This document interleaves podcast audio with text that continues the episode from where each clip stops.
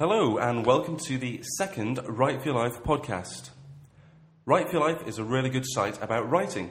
It features articles that provide practical advice and provoke your thought boxes, video tutorials for the techno savvy and the rather less than techno savvy, and of course, this very podcast, which is hosted by me, Ian Broom. Officially, this is the second Write for Your Life podcast because I recorded one last year, but it's only second in name.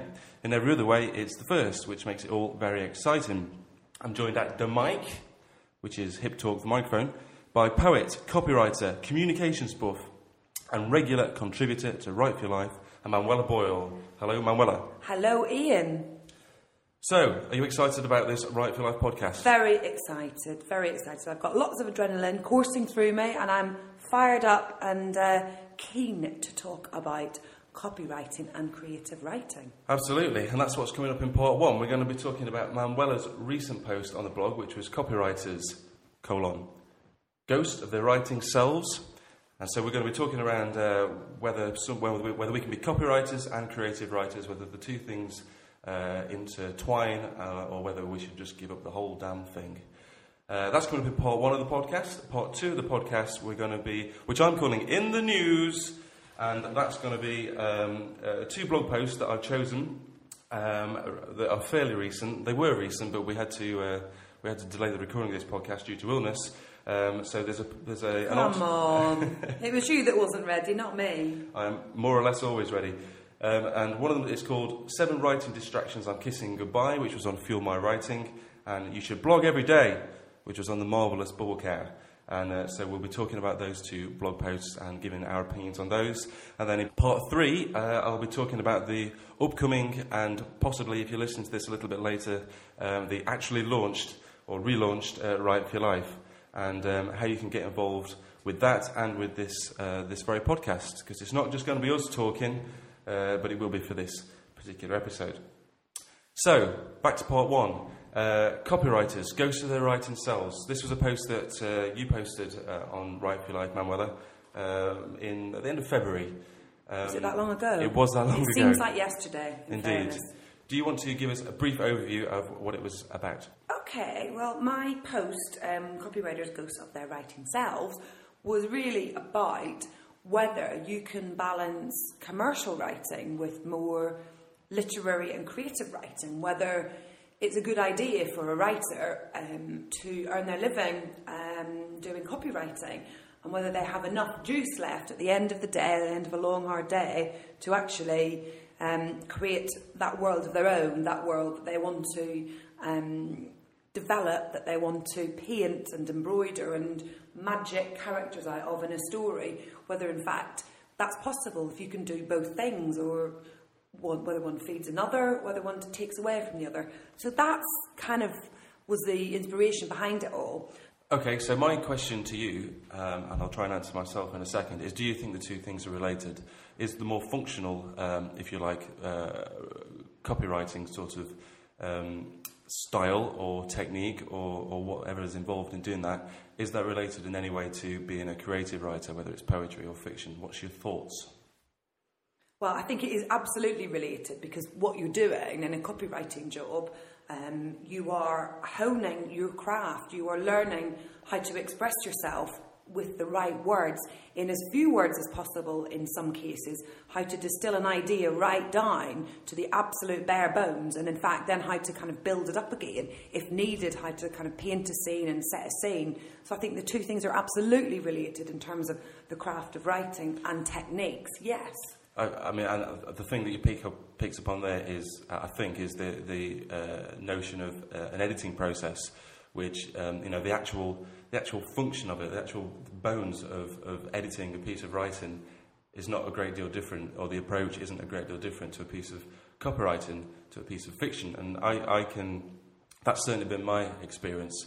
I know that the writing, um, my creative writing, my fiction, my short stories, before I became a copywriter, are all long, long-winded. Uh, I'm going to use the word flouncy, um, and I would expect if they ever saw the light, saw the light of day, unpopular.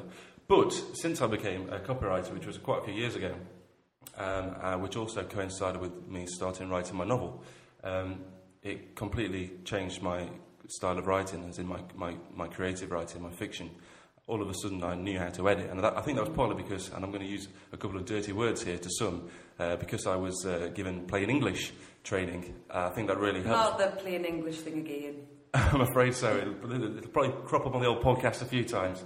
But uh, I think it really helped me to, to really hammer my own writing, and it was, it was the kind of dis- discipline that I hadn't had before. And being a copywriter gave me discipline that I was able to um, transfer to my creative work. Think that's really interesting. And it, it sounds like from what you were saying that the two things for you were, were fused really at that point in time becoming a copywriter, learning how to edit, learning how to express yourself kind of tautly and then starting your novel at the same time. In fact, those two processes, it sounded like they actually fed each other. Uh, they do, but the other, the other thing that, um, or they did and they do, uh, the other thing that I kind of uh, think the two things, where they sort of differ, and I think it's why some people, because in, in, your article you talk about, um, I guess to, I'm paraphrasing you heavily, but whether people can be bothered, how can you yeah. bothered, how can you be, you know, have the motivation to copyright all day and then get home and, and, and write creatively? And I think that is a huge, huge dilemma, and it's the thing that I find most difficult is after you know eight hours at work, um, you know, writing, um, even just the act of looking at the screen. How do you yeah. then get home and write creatively? Um, and it, would you? But I mean, it's interesting. I think that I mean, again, in copywriting, it's not it's not just that process of, of writing, is it? It's like a lot of the work that you do, that I do, it involves coming up with an idea. It involves coming up with several ideas.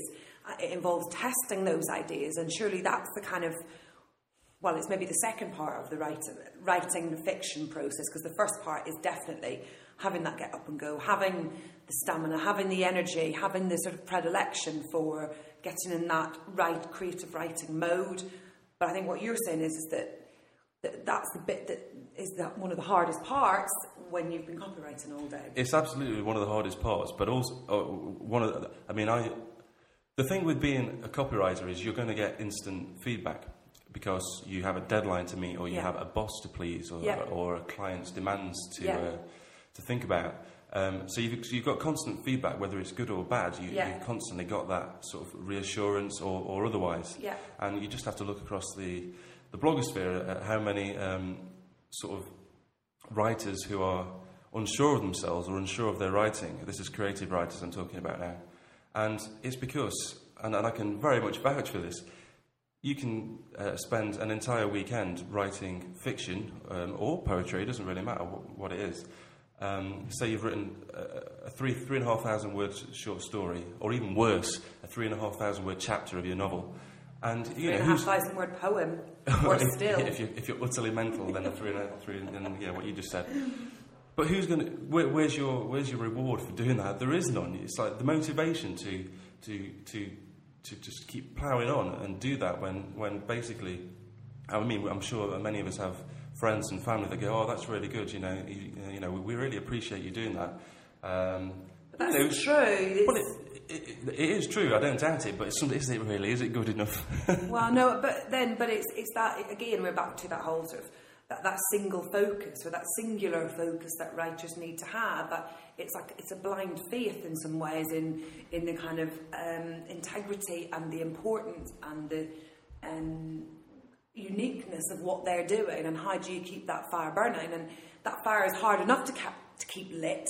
Never mind if clearly that you're doing a job five days a week or more than that and that job is is involves the process that you are then expecting yourself to do the rest of your waking hours. Yeah i think uh, and, yeah, and that's what i was getting right. at really. It's like how possible is it? And i was because for me it doesn't always feel possible but then I get a lot of uh, what I do anyway as a copywriter. I feel I find that really, really creative, and I find it the discipline good, as you've said yourself. But then I'm thinking, well, hang on a minute. What about these dreams I had not so long ago? What's happening with those? What's happening to that novel inside me? What's happening to that first collection of, of poems. Yeah. What's going on there? Am I just being lazy? I don't know. Well, um, this seems like a, a, good place, and it's almost as if we planned it. But um, we definitely didn't. Um, so here's a, a comment that someone left on your post, and that Yeah. talks about that, that kind of thing. And and like you say, I think I think it's fair to say that we both enjoy our jobs. And for the record, everyone, we were both work for the same company Yes, um, in uh, Sheffield. no astroturfing here. Absolutely not. Um, and but not everyone necessarily enjoys that uh, what they do as a copywriter. So that that, you know the the, the, the the creative writing is kind of oh that's my real writing. Whereas I think that we're in a fairly lucky position where we Mm. Yeah. would where we don't you know you know there is no real writing. It's kind of we have a job and yeah. Although I say that if someone offered me a hundred thousand pound advance for my novel, I'd probably take it and leg it. Um, so, this is a quote from Charlotte Rains Dixon, who's from wordstrumpet.com, Yeah. and this is a comment that she left on your post. I shall Yeah. Mm-hmm. read it to you now. I do some copywriting and tons of ghostwriting of books for clients, and balancing my own work, in brackets writing novels, with work for clients is my constant struggle. Most of the time it works out pretty well, but once in a while the client work gets overwhelming and I abandon my own stuff until I get totally frustrated and strike a new balance. And here's the important bit I dream of not having to do the client work, and yet I know I would miss it. Um, so actually, that's, that's, that, that is the idea about having dreams. I, I read that as actually she's got a very similar attitude to us. Yes. But, the, but, the, but the point is, it's kind of I dream about having to not do the client work. We do have this this sort of image of, of creative writing of being this kind of elusive, mythical sort of object, whereas copywriting is is a more down to earth kind of everyday practice. Would you Bread say? and butter, yeah. Yeah. Would you say that's true or or not? Uh, well, it's a, it's a tough one that in. It's a t- it is a hard question. I mean, I think people associate dreams with things that they they want to do in their heart and they wish that they could do, but they're not doing for some reason. So it's like those associating creative writing and literary practice with kind of um, high hopes and so on. That's usually because you feel that you're not making it flesh, that you're not actually doing it, that, and also perhaps that you are not treating it like a job. So therefore, it's this kind of this mystical thing that you hold on to, which is also, I think, a way of kind of um, keeping your literary ambitions alive, without getting round to them. So I think the dream thing can actually be a bit of a trick that, that you play on yourself. Um, yes, copywriting is bread and butter in that it, it it's what you can do as a job. It, it pays the bills. Um, it's commercial. However, I think there's also a lot of joy to be had in in, in copywriting as well when you really meet a brief when you get when you work on a very creative project when you find absolutely the right words to say the right thing if you love words you love words ultimately and if you find a solution whether it's kind of that sentence that James Joyce took a you know a day to write and it's like this is amazing part of me thinks it doesn't matter whether it's um, absolutely epic literature or kind of to for a, a particular product or a website. If you get that line of copy or you get that name right or you get that amazing sort of literary sentence that sums up someone's emotion, then that feeling is the same. Well, I, yeah. I, I, I'm, I'm, I'm tempted to uh, to uh, to not agree.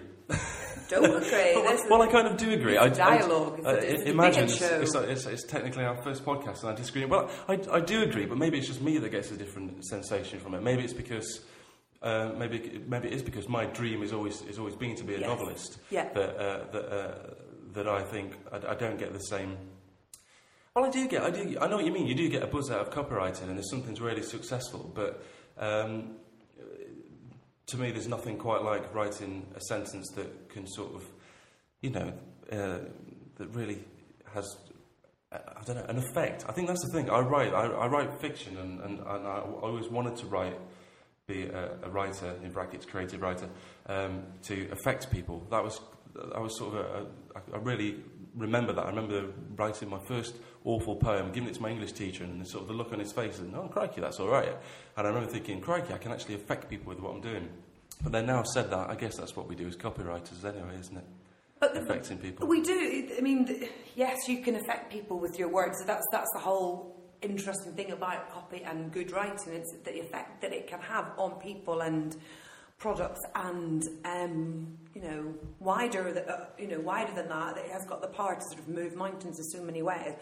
But it sounds like that there is a difference for you in you know that, that sentence that you create in that its purpose perhaps that do you think that that perhaps literary fiction or literary endeavour has got a well of course it does it, it has a higher value attached to it but I'm just interested in kind of what the emotional difference for you is as a writer when you write a really really shit hot sentence um, whether that's for your novel or for a piece of kind of literary work or whether it's for a client or a product or a website um, what's the difference, do you think?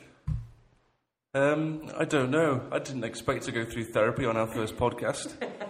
I think that I think the difference is, and this and this is being truly honest. I think it's probably a selfish difference. Is that I've done it for me. This is my this is my bit of work that I get to hang on to. I don't have to pass it on to a client or to someone else and go, look what I've done for you. I, I can keep my beautifully written sentence that goes in the middle of my novel and go, look what I did, aren't I brilliant? and I get to keep it. Maybe that's the difference. That sounds like it, it sounds like it could very well be the difference, actually. Blimey, this conversation is not going where It's getting a bit deep. This. we should stop here. I'm going to hold the therapy session there. Let's finish with um, can people do both successfully? That's kind of that was, I think, uh, uh, perhaps the, the crux of, of, yeah. the, of the blog post. Can people be copywriters and creative writers successfully? I think they can. I think you do it, for instance. You do it and you do well at it. But I think people are motivated by different things. It depends how hungry they are. It depends how important it is to them. It depends how much they need to kind of write to survive in a way. I mean, lots of writers, big kind of novelists and things, and um, big British writers have said that they need to write to survive or once Bjork said that, you know, for her, making music is as important as breathing. She needs to do it in order to be able to breathe. Now, I don't feel like that. I don't feel. I don't feel. Neither like do I, to be perfectly honest. I mean, that seems just insane to me, but. Um, but Icelandic. I get the, I do get the point. Apologies to all Icelandic listeners, um, of which there are, I imagine, none. I'll check my Google Analytics. And there might be. Um, yeah, I, I'll come back again to this, the, the, idea of rewards. I think that people can do both, but don't expect to get um, any sort of instant rewards or to feel particularly good about yourself for long periods of time if you plan to write a novel or plan to write, you know, a quality collection of poetry. There is no sort of, there isn't any instant feedback. It's a long, hard process, and you can do it whilst being a copywriter, but um, you do have to be uh, have a Three sheets to the wind, as my grandfather, as my grandfather used to say. I think you've hit the nail on the head again, which is it's that feedback loop. It's the fact that you, you know, it, it's kind of like, well, I mean, writing, doing a PhD is like writing a book, but it is like you're in it for the long haul. You're not getting that kind of quick feedback. That will that just sort of improves your practice, like you do in copywriting, and keeps you on brief. It's a world of your own. It's a world of your own making, and yes, there are ways you can get feedback on your writing um, peer reviewing, sharing it with other writers, sharing it with someone that's kind of a copy editor, or um, sharing sections of it online, for example, these days, or via your blog, or joining a writing group. But you do you get quick fixes as a copywriter. You, if you're going wrong, you find out about it quickly. Whereas not so much with the novel, that that feedback is is much much longer, and it's it's a kind of lonelier journey, really. But then potentially the rewards are much greater if you, you know, if you last the distance. Well, that sounds like a very delightful place to end that conversation. Um, we better not carry on unless oh, well, it definitely won't be a quick fix if we carry on. So, uh, thank you very much, Manuela. Let's move on to part two.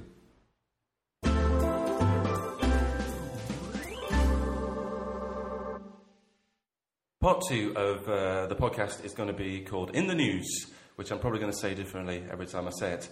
Um, basically, we're just going to pick a couple of blog posts that um, uh, we've seen recently that we thought were quite good, and we're going to give our opinion um, on them, some, or kind of like a follow up.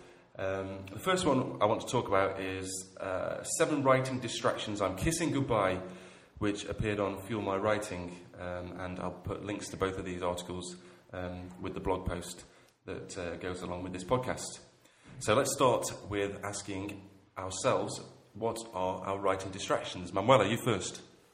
Right, writing distractions. First one is pretty easy, and I think it'll be a kind of commonly reported one the internet, the world that is the internet. Um, I think I'm probably guilty of getting sucked into things on the internet that I'm interested in a little bit too easily. Things like interior design, a little bit of music, news sites, stupid things, and also Twitter. Yes. I'm The T word. the T word, I'm afraid, it's probably one of my worst writing distractions because it's back to the quick fix thing we were talking about. There you can go, you can write a beautifully crafted little tweet that's ever so witty and funny, so you think, or chat to your mates, or find links and be, you know, engaging, or so you think, in 140 characters.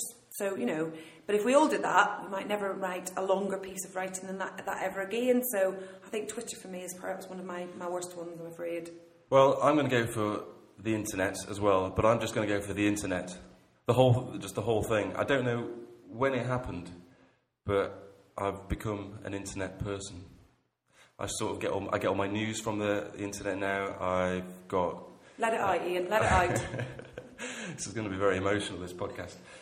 Um, I, I just use, I just sort of use it. It's just it's become part of my life. I, um, obviously because I have the website, uh, websites.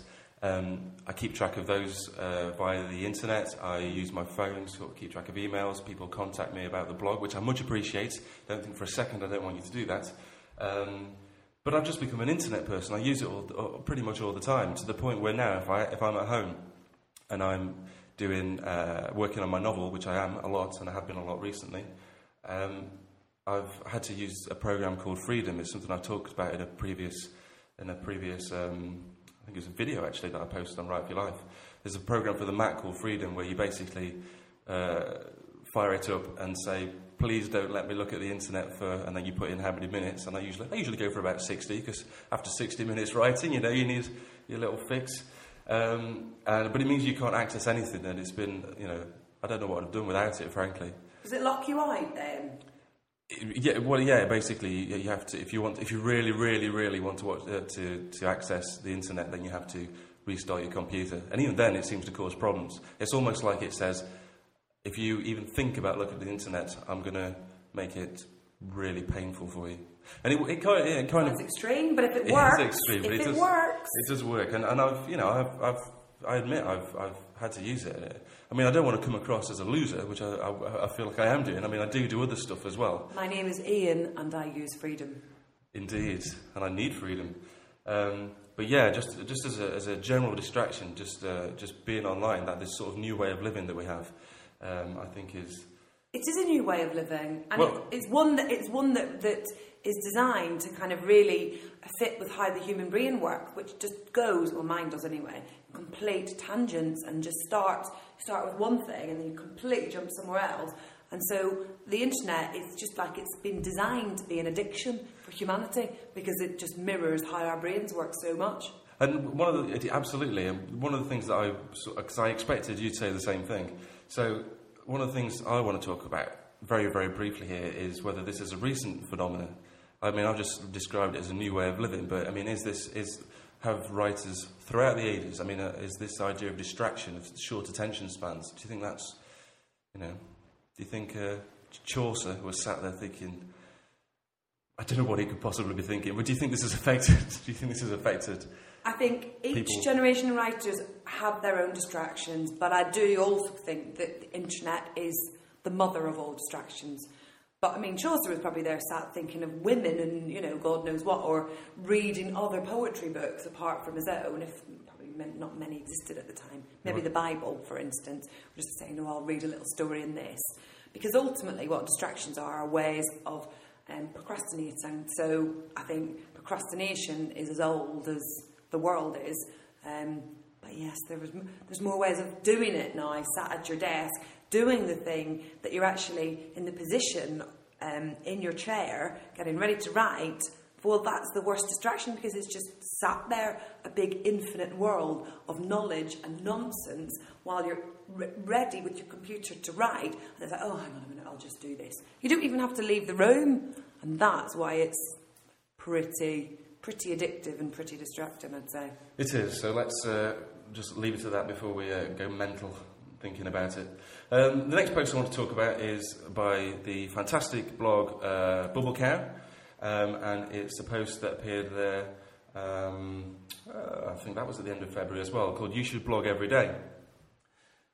Um, I want to talk about this is because I love I love Bubble Cow to bits. The information on there is terrific, but I'm not sure I entirely agree with needing to blog every day. And I, and I should I should make it clear that this post is talking about um, writers blogging every day. So it's not talking about someone who's actually got a blog, uh, you know, a, a blogger. It's about a writer. So it's about building your own brand and getting your work out there. You know, building a, a, an online presence as a writer. But it just seems to, to, to blog every day seems like an unbelievably demanding thing to do. I mean, I, I, right when I started Write for Your Life, I sort of made a little promise to myself that I wouldn't try and blog um, every day. In fact, I wouldn't try and blog every week. I'd try and keep the posts fairly regular. But if, you know, frankly, if people got upset at me for not wanting for not posting new content every day, then you know, find find it elsewhere, I guess, because Yeah. I'd rather post stuff that that actually is sort of meaningful. Um, so I guess uh, I mean, the other thing I want to I wonder is, do, do you think that readers will actually want that level of material? Well, I, I think if you're if you're a writer that you're and you're being encouraged to blog every day, or you feel that you should blog every day, it's less to do with your audience and more to do with you, really, and it's more to, to do with the public act of writing, really for yourself. So it's almost like you're doing it out loud because there's an audit trail there. There's a kind of evidence. There's a legacy. So it's like by actually writing every day on, and publishing it on a blog, it's like right, I've done it. It's out there. I've proved it. I'm not just kind of playing on a, you know, on the page here and just writing kind of a few words and I've done a bit of work today. It's actually there's a there's a trail there that proves to you that you have been doing that. But I think where it becomes a little bit problematic is if you're not writing, if you're not progressing the project that you have in mind, that thing that you should be writing every day for, but you're writing something else, it can in fact become another distraction potentially. Yeah, I mean, I do see that. I, I see lots of sort of very basic technical advantages to blogging every day. Of course, the more times that your blog, uh, you know, the more often you post, the better, you know, better it is for search engine rankings, and um, you know, the more times you refer to yourself or you you you microblog about your blog posts on Twitter, that kind of thing. Basically, it's about getting yourself out there and building a platform so that when you're actual writing, you know, your your your novel, your poetry collection, your short stories, or whatever it is, when you know if you get the if you get a deal and that book gets out there, then you don't have to start from scratch. You've already got this website or blog that you've built your you know your your brand around really, and so you sort of you can hit the ground running with your promotion, and you've already got this foundation to go from. So I do I do understand that. I just it's just the the idea of you know blogging every single day or even three or four times a week. It's a kind of it's the sort of, you know we've got enough demands on us as uh, writers as it is without sort of forcing those upon ourselves as well. Is my opinion. And we'll leave it there. All right, so there are our first two articles, um, and uh, that we're going to talk about on this podcast. But if you have uh, any suggestions uh, that you, you know, any any articles that either you've written or that you've read that you think are worth discussing, then uh, do feel free to get in touch at ian at writeforyourlife.net. I'll put the contact details um, on the blog post that goes with this podcast. Um, in part three, uh, which is coming up right now, I'm going to be talking about the future of Write for Your Life. Or, if you've listened to this in the future, just Write for Your Life.